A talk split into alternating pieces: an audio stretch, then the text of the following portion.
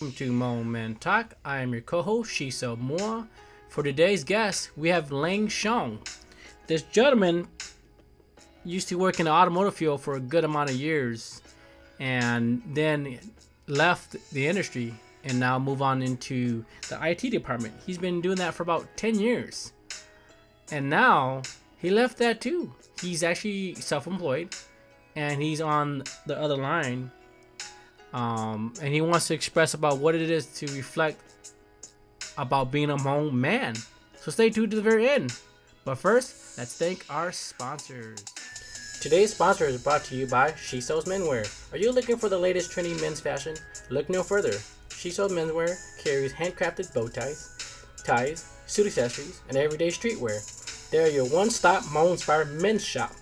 You can search them online at www xixomenswear.com. We are super excited today, guys. Uh, for those who are listening, we have a gentleman uh, named Lang Shong. He's on the other side. And today's topic, we're talking about defining a Hmong man. There's a lot to talk about this subject. I'm super excited to hear what he has to say. Um, on top of that, dude, it's your birthday. You're 32, man. Happy birthday. Yes, sir. Let's go Virgos, man. I'll tell you right now uh, I was just on my Facebook feed and I got like 10 different individuals who have the same birthday as me. Fun fact, uh, if you, if you, you know, count back nine months, what day is it?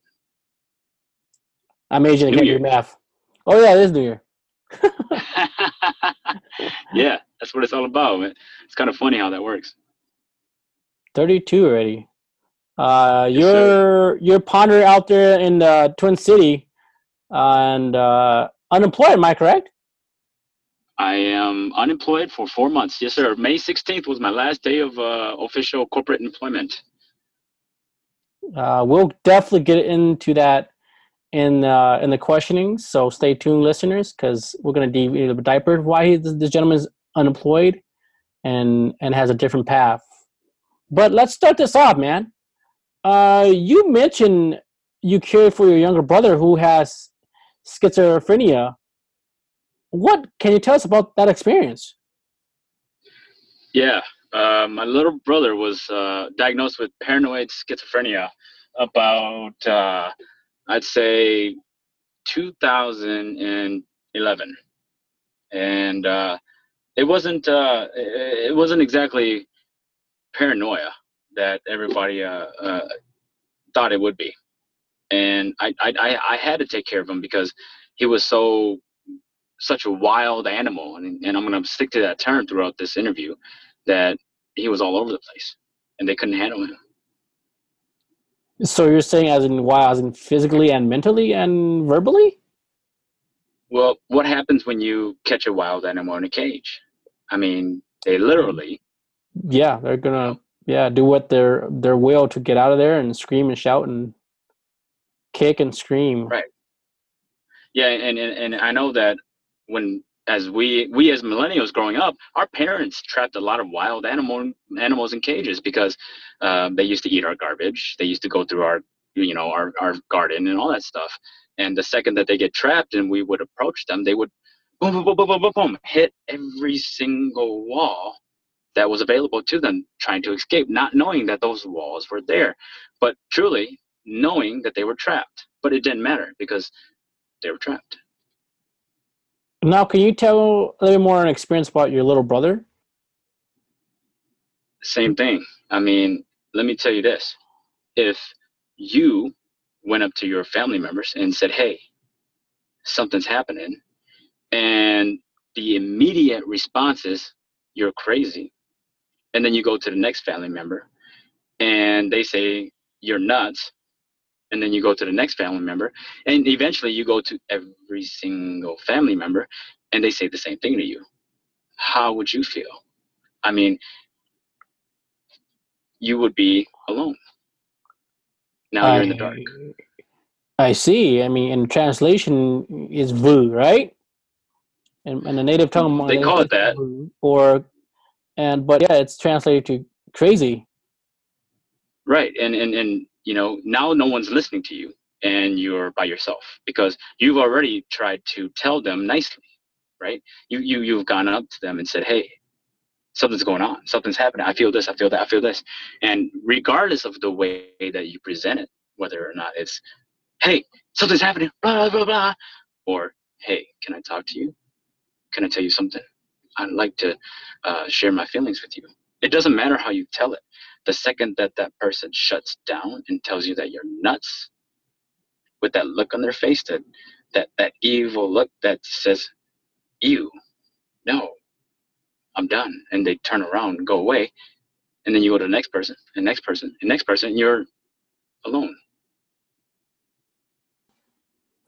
And being and being your little brother, and you being the bigger brother, you noticed that, and you were helping him in whatever you can, so he's not alone. Is that correct?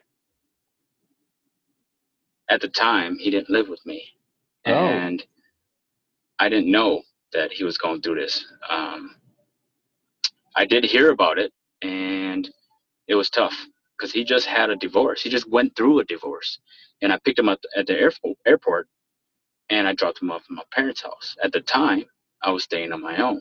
I had my own house, uh, doing my own thing. Uh, I'm not married. I've never been married, but you know, I'm an entrepreneur, and I've been in IT for over ten years. And you know, I love my little brother, but at the time, I knew he was going through a hard time. I didn't know how hard it was. What I didn't know that when he was away uh, in during his marriage, he had manifested. Uh, when I say manifested, he was able to uh, process his thoughts at a extremely fast rate. And when I say extremely fast, he was smart. This guy knew his stuff. I mean, he could add and he could subtract and he could do multiplications, algorithms, all that stuff in the blink of an eye. Seem like he's not that crazy then. You would think I didn't know that until the aftermath. Explain the aftermath. Uh, he in 2012 he kept he came across a a data point a platform a a spying software so to speak that he found and everyone thought he was nuts. He would go up to our family members and say hey the government's listening to us. The government's gathering data. The government's doing this.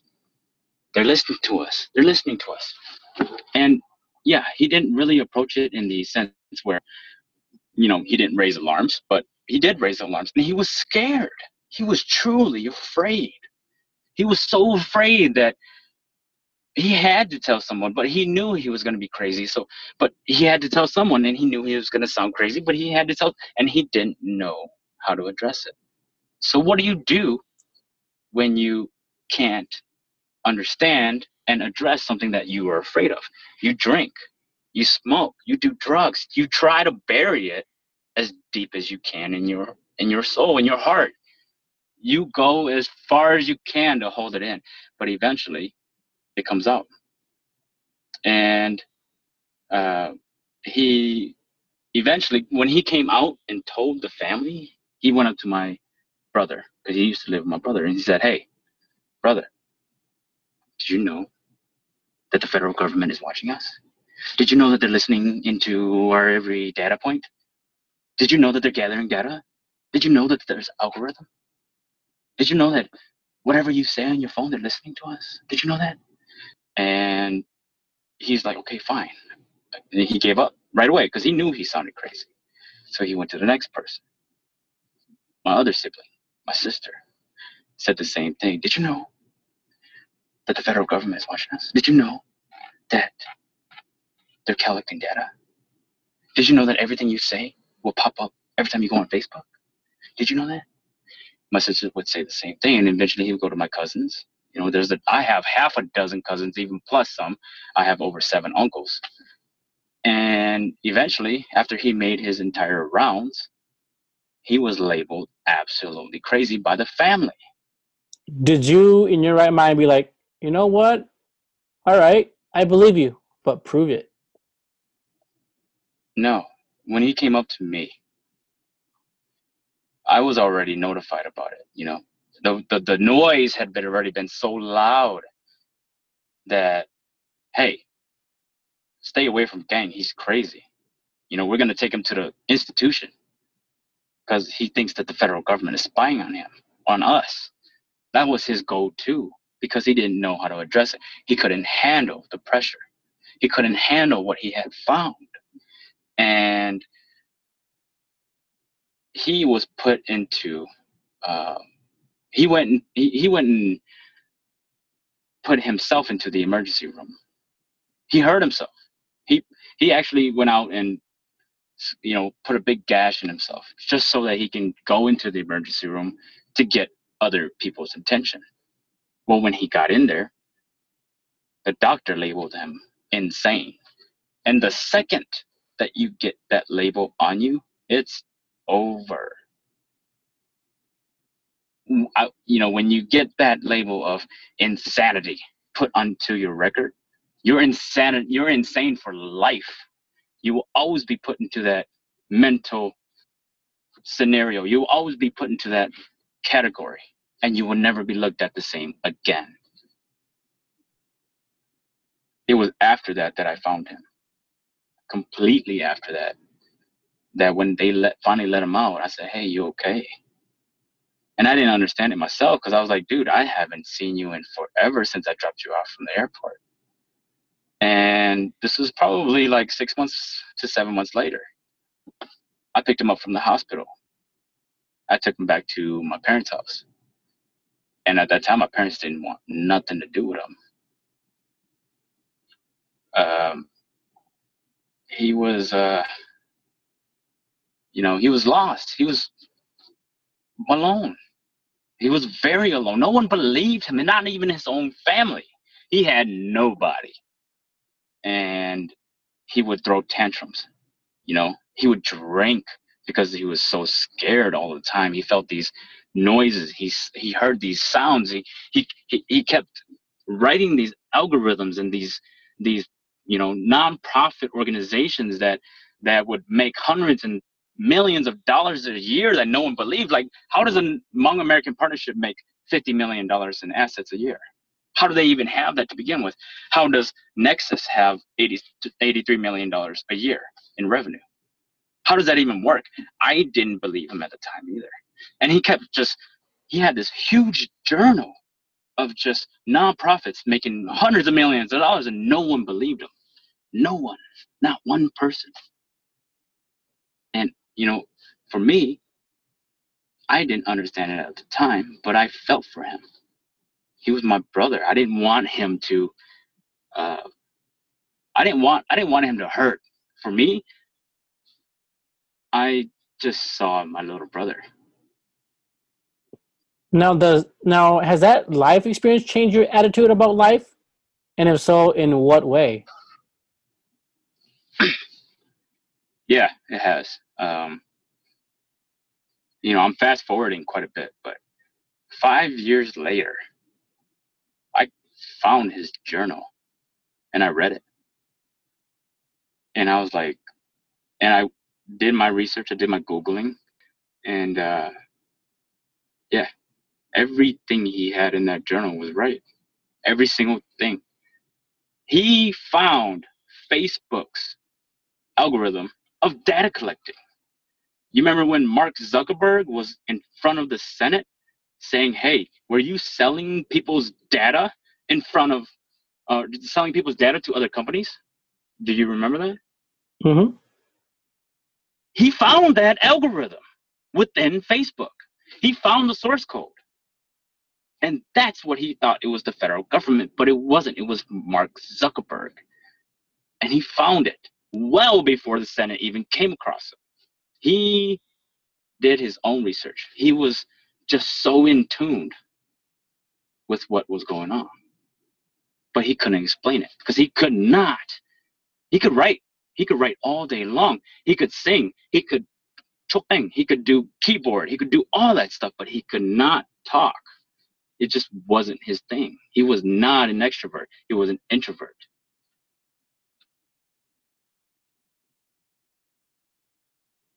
It seemed it, it changed you a little bit from learning from him, or maybe a lot. Yeah.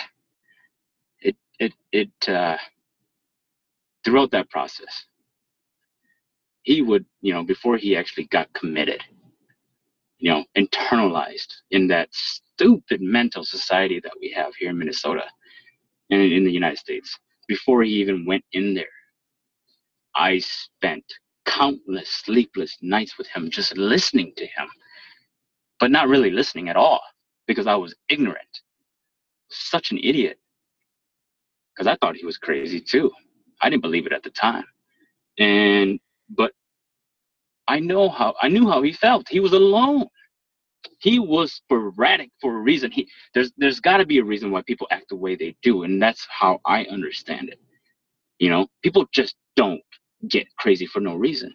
So I stayed up with him, long sleepless nights. You know, 16 hours at a time, 24 hour days. I would go to work. I worked at Discount Tire at the time. I was an auto mechanic.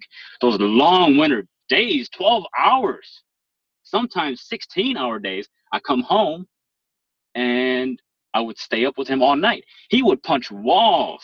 There'd be holes all over the place. He would headbutt walls because he was just so bonkers the fact that people just didn't listen to him, knowing what he knew. But I didn't listen to him either. But I still took the time to just sit there and stayed awake with him. And it, it changed me, yes, it did. But not until I opened up his notebook six months ago.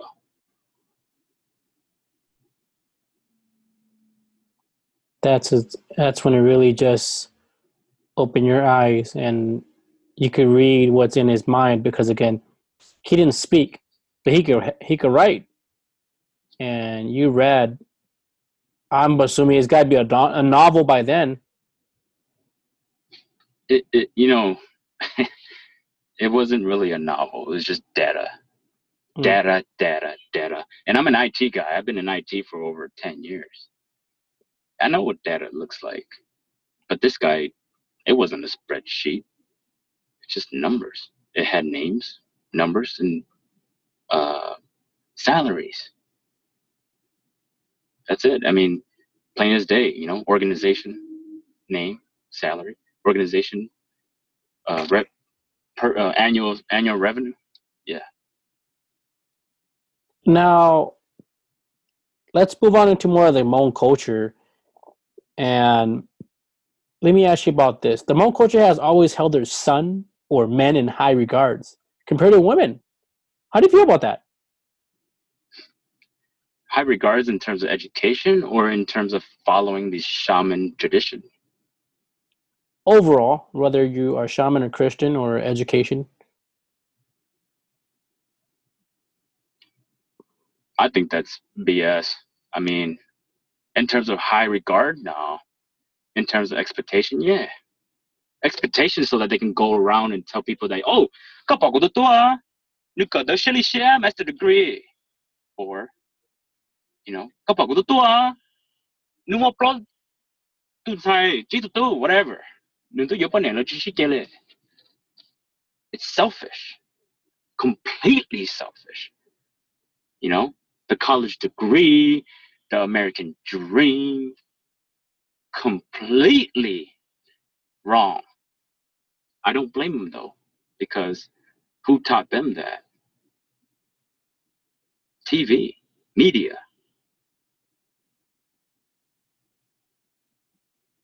From what you're saying, it seemed like just a bragging rights. It doesn't matter what culture you're in.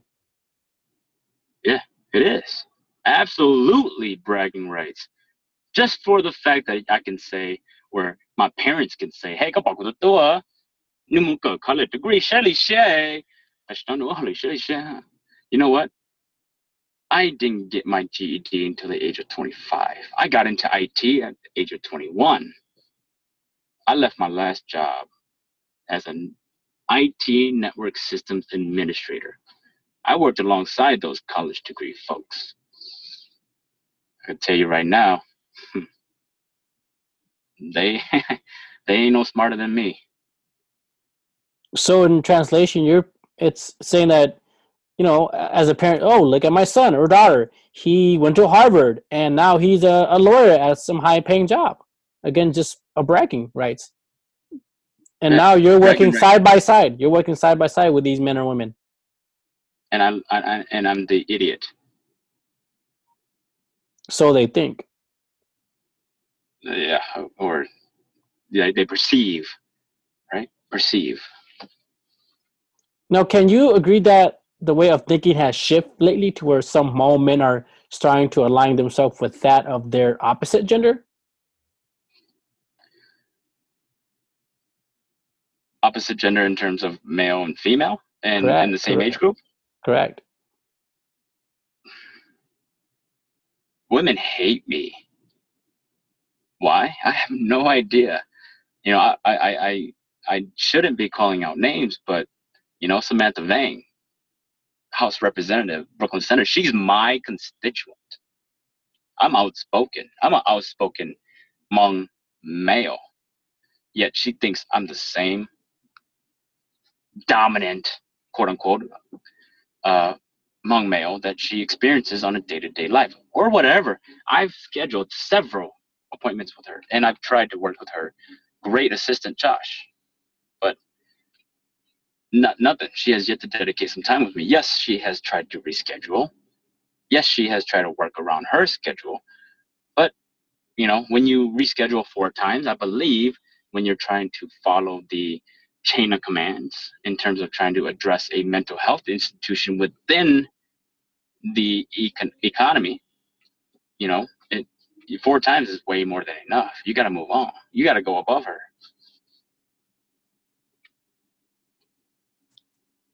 Now, with with being the opposite gender, having a you know higher degree of some sort, do you think that Hmong men like yourself are planning to get a degree to match that too? Then should I, or are you asking?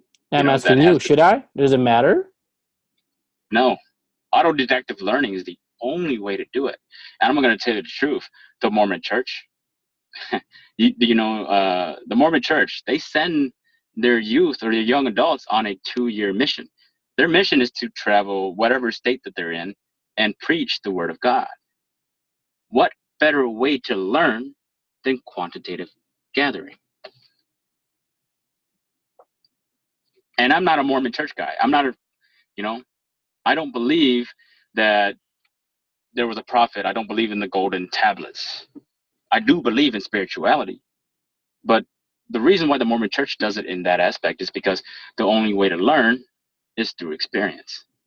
Now, education is great. I would never knock on college education ever.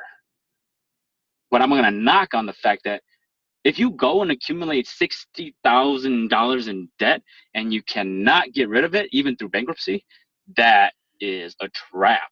And you go back down to where my brother was in the cage. And exactly where we started with as a wild animal trapped in a freaking cage. Because you're trapped with that goddamn debt for the rest of your life. And there's no way of getting rid of it. And that interest just keeps building and building and building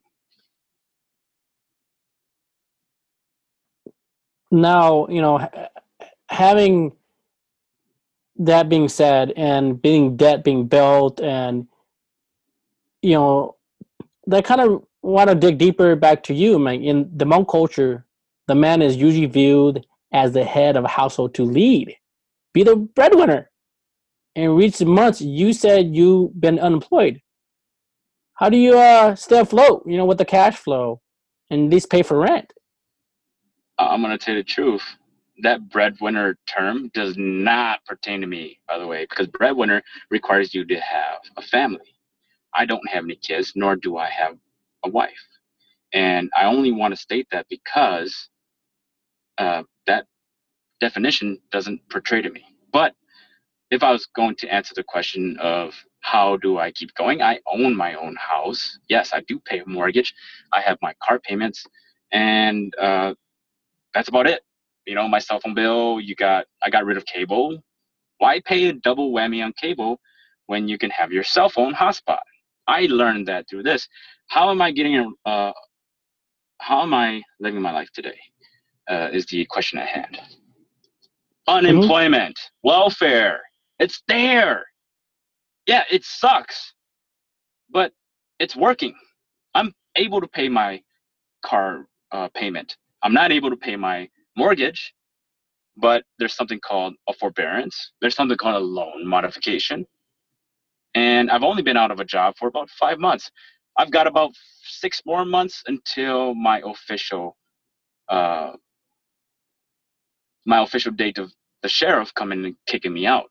I don't believe I'm gonna be broke for that long. And quite frankly, I'm happier than I was when I was at work working 12 hour days as a network systems administrator. With six months coming fairly quick, how do you stay afloat and not allow that bump of the road to shame you or cause you to act negatively towards your your friend, your spouse, or yourself or your peers?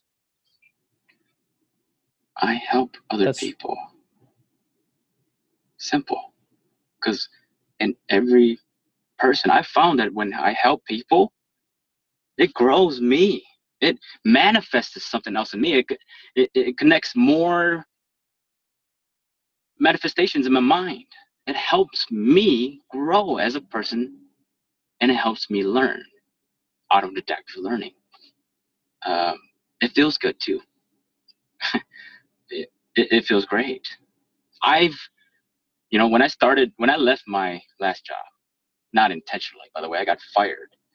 And immediately I started just investigating these groups, investigating these nonprofits. And, and, and I thought they were there for good because nonprofits are charitable organizations. They're supposed to be there to serve the community. Well, when I went there and I said, hey, how can I help? Or, hey, how can you help me? Disqualify me. Why? Because I was a middle aged man with property. I owned property. And that immediately disqualified me. And I thought about it. I was like, whoa, whoa, whoa, whoa. If you guys treat me that way, I wonder how you guys treat the Hmong women. God, they not one person in those nonprofits could answer that question. I can handle myself. not saying that the women can't, but holy cow. Now that goes into the episode topic of defining a man. We get question asked about this all the time. What is it to be a Hmong man? you you want the Hmong side or you want the uh, the uh, the outside side? You know, there's two views on this. There's the you know white side, I guess I call it quote unquote professional side, where they they want to go in and be part of the economy, or the Hmong side where they're kind of trapped in that revolving door of drinking every day. Yes, I said every day, and you know just getting drunk, drama, and then fighting and coming back and then fighting and then coming back and spending more money and doing it all over again every single weekend just so that they can have a sense of belonging. Which one? Both. Give me both. In middle school, I struggled with this. I have over seven uncles. And you can just about imagine how many cousins I have, male and female.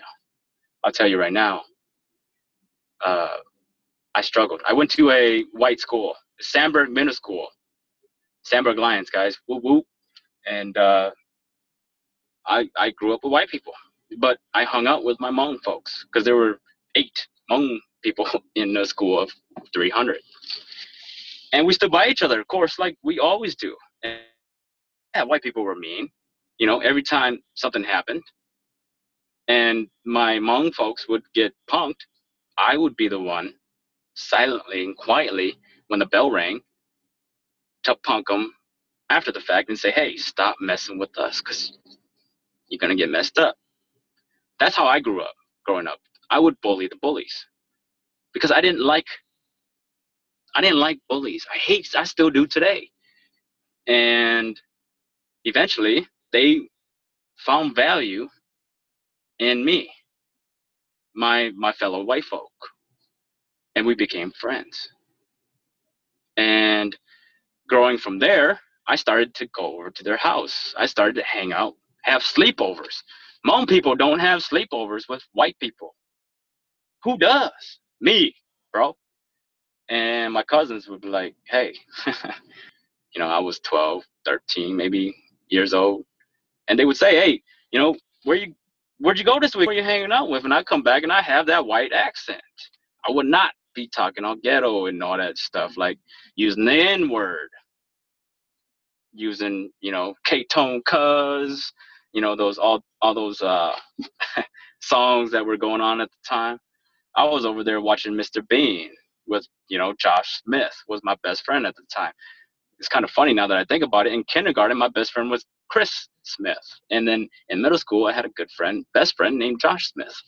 Now that I think about it, it's uh, Smith is a very common Minnesota name, but uh, yeah, that's how I grew up. But yet, when I come came home, I had a plethora of Hmong cousins that heard my accent, my proper professional accent, not a white accent, but the accent. I knew who I was. I didn't have an issue with my internalized Mr. Lang Zhang, but I had to pick. Eventually, they started to bully me the same way the white people bullied me back in middle school. And now I had to choose either check my cousins that I was born with, um, you know, or become my friend. And they were already my friends, so there was only one choice. Stop. And of course, they challenged me back. Like, what? You think you hard now because you white? what's up, white boy? And then, of course, it's me against the world at that time because there's more of them than me. So I had to pick. And to my Hmong women, I'm sorry because I know how you feel. You want a sense of belonging. You want to belong to the Hmong community, but you also want to succeed because you know that if you go back to the Hmong community, you will fail horribly as a person. And you don't want to be drunk every weekend. You don't want to party the way they do because you want to go and read books. You want to go and, you know, watch Mr. Bean. You want to go and uh, just chill, play cards. And you're stuck in the middle, and now you're you need a sense of belonging. You have none of it. What do you do? That's when mental health really kicks in. That's when you go crazy is when you're lost.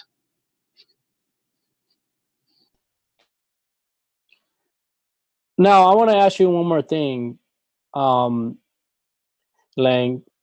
Can you give me your definition of a Hmong man today? Like empowering your expectation, what you see, what you believe. You know, being a Hmong man today you know, it, it takes me back to going to a funeral home in La Crosse.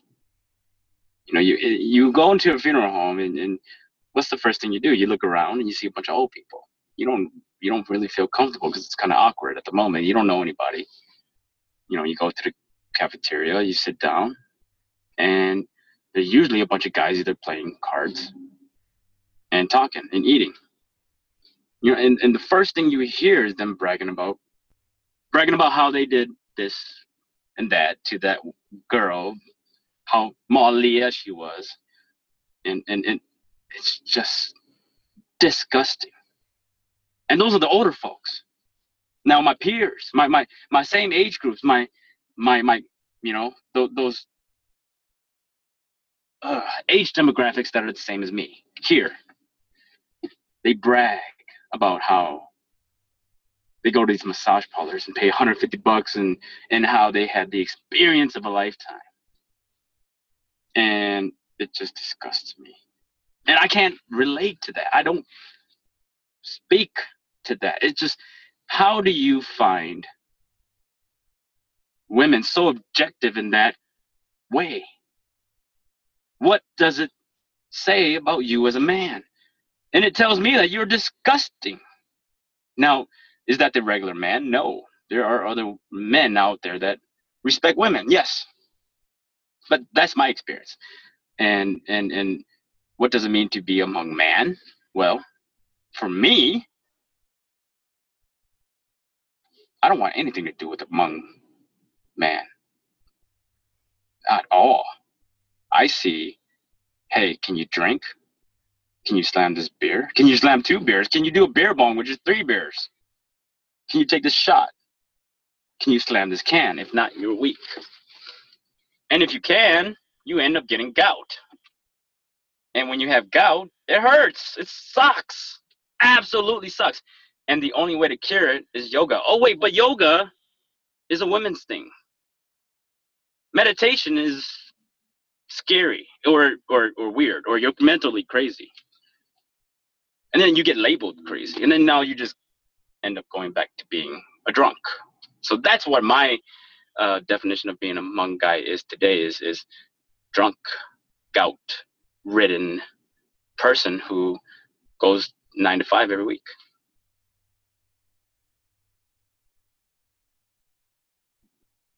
Now, seem like that is your definition. Now, what about you? Do you drink? I Your drink. I, I I drink. Uh, I drink for the. Oh boy, I, I drink for the word of liking so, the taste. I'm a whiskey guy. I, I like to okay, sip. So, so like social. Not even social. It's just a taste. I don't like the feel. I hate having a migraine because every every time I I drink, I have a freaking migraine. It sucks. But now I mean, I, I mean, everybody has the right to have fun. Some take it way too overboard. Right. But how are you, as a Hmong man today? Are you out there empowering other Hmong man? No. And preaching it. I'm empowering. Helping it. I'm empowering. I'm empowering them through social media by saying, "Hey, look at me. Here's my face. I don't care what I say. I don't care how I look. Nor do I care how I sound. Done. Simple as that. Because Hmong men want to do it. They want to be seen. They want to be heard, but they're afraid that their peers, their cousins, their Hmong fellow Hmong people, what the hell are you doing on Facebook all the time? I had to alienate myself from my entire core Hmong belonging, Hmong culture, to be able to become who I am today. Am I happy? I'm happier than I've ever been. You can too. Everyone who's listening. Get away from that toxicity. Yuck. Disgusting. Is it lonely? No, it's not. You will not believe the positive inspiration that I get every day from these uh, messages that I get. Yeah, at first, in the beginning, initially, there were haters, but I'm telling you guys, I've got more messages and Messenger and Facebook than I can keep up with. Positive stuff, by the way. Love it. I absolutely love it. Every bit of it. Can you share at least one of a positive note you got? Yeah. Keep doing what you're doing, man. We keep inspiring others. Keep just keep doing you because we love it and and we see it. And this is the last parting uh, words you would like to give to our audience. Perspective, guys. Stop looking at yourself through other people's eyes and look at yourself through your own eyes. Look in the mirror, guys. I know how you feel. I know that you don't have a mirror in your room for a reason because you don't want to look at yourself. You don't. I know how it feels. I didn't have a mirror until uh, up until four months ago. And I realized at that time when I did finally get a mirror, I got four mirrors. And I sat in front of them every single morning and every single night, just staring at myself at my face. Because I was so disgusted prior to that day by just looking at my face because I didn't look at myself through my own eyes. I looked at myself through other people's eyes. And that is the most damaging thing you can do to yourself because you are beautiful in every way. And don't believe what other people say. Don't even care what they think. It's the thoughts that's com- uh, that's emanating from their minds that is affecting you negatively. That is keeping you in that manufacturing production facility that is limiting your minds because we are all smart in our own ways. You just got to wake up and leave that group and find yourself because that sense of belonging is wrong. You don't need it. You can find yourself out there, and there are plenty of people like us. Plenty. And trust your gut. Your gut means everything. Well, thank you so much, Ling, and happy birthday. Thank you thank so much, you. brother. Thank you. I'm honored to have be on the show. Thank you very much. I've never been on a radio show before in my life. I've been in radio, but I've never been recorded. Thank you. Awesome. You have a good night, man. You too, man. Well, that's a wrap. Thank you again, Lang. Uh, what a great reflection and explain us to our listener. If you haven't yet, check out our website at www.momenttalk.com or like and share us on Facebook at Moment Talk. And last, let's thank our sponsors. A life insurance consultant who also believes in building family values. She believes not only in investing in your future, but also investing in your present moment, creating time and memories with your family. If you have any insurance needs or any questions, please don't hesitate to call her at the link below. Also, a special thanks to DJ Peter for using his beats. You can check him out at YouTube.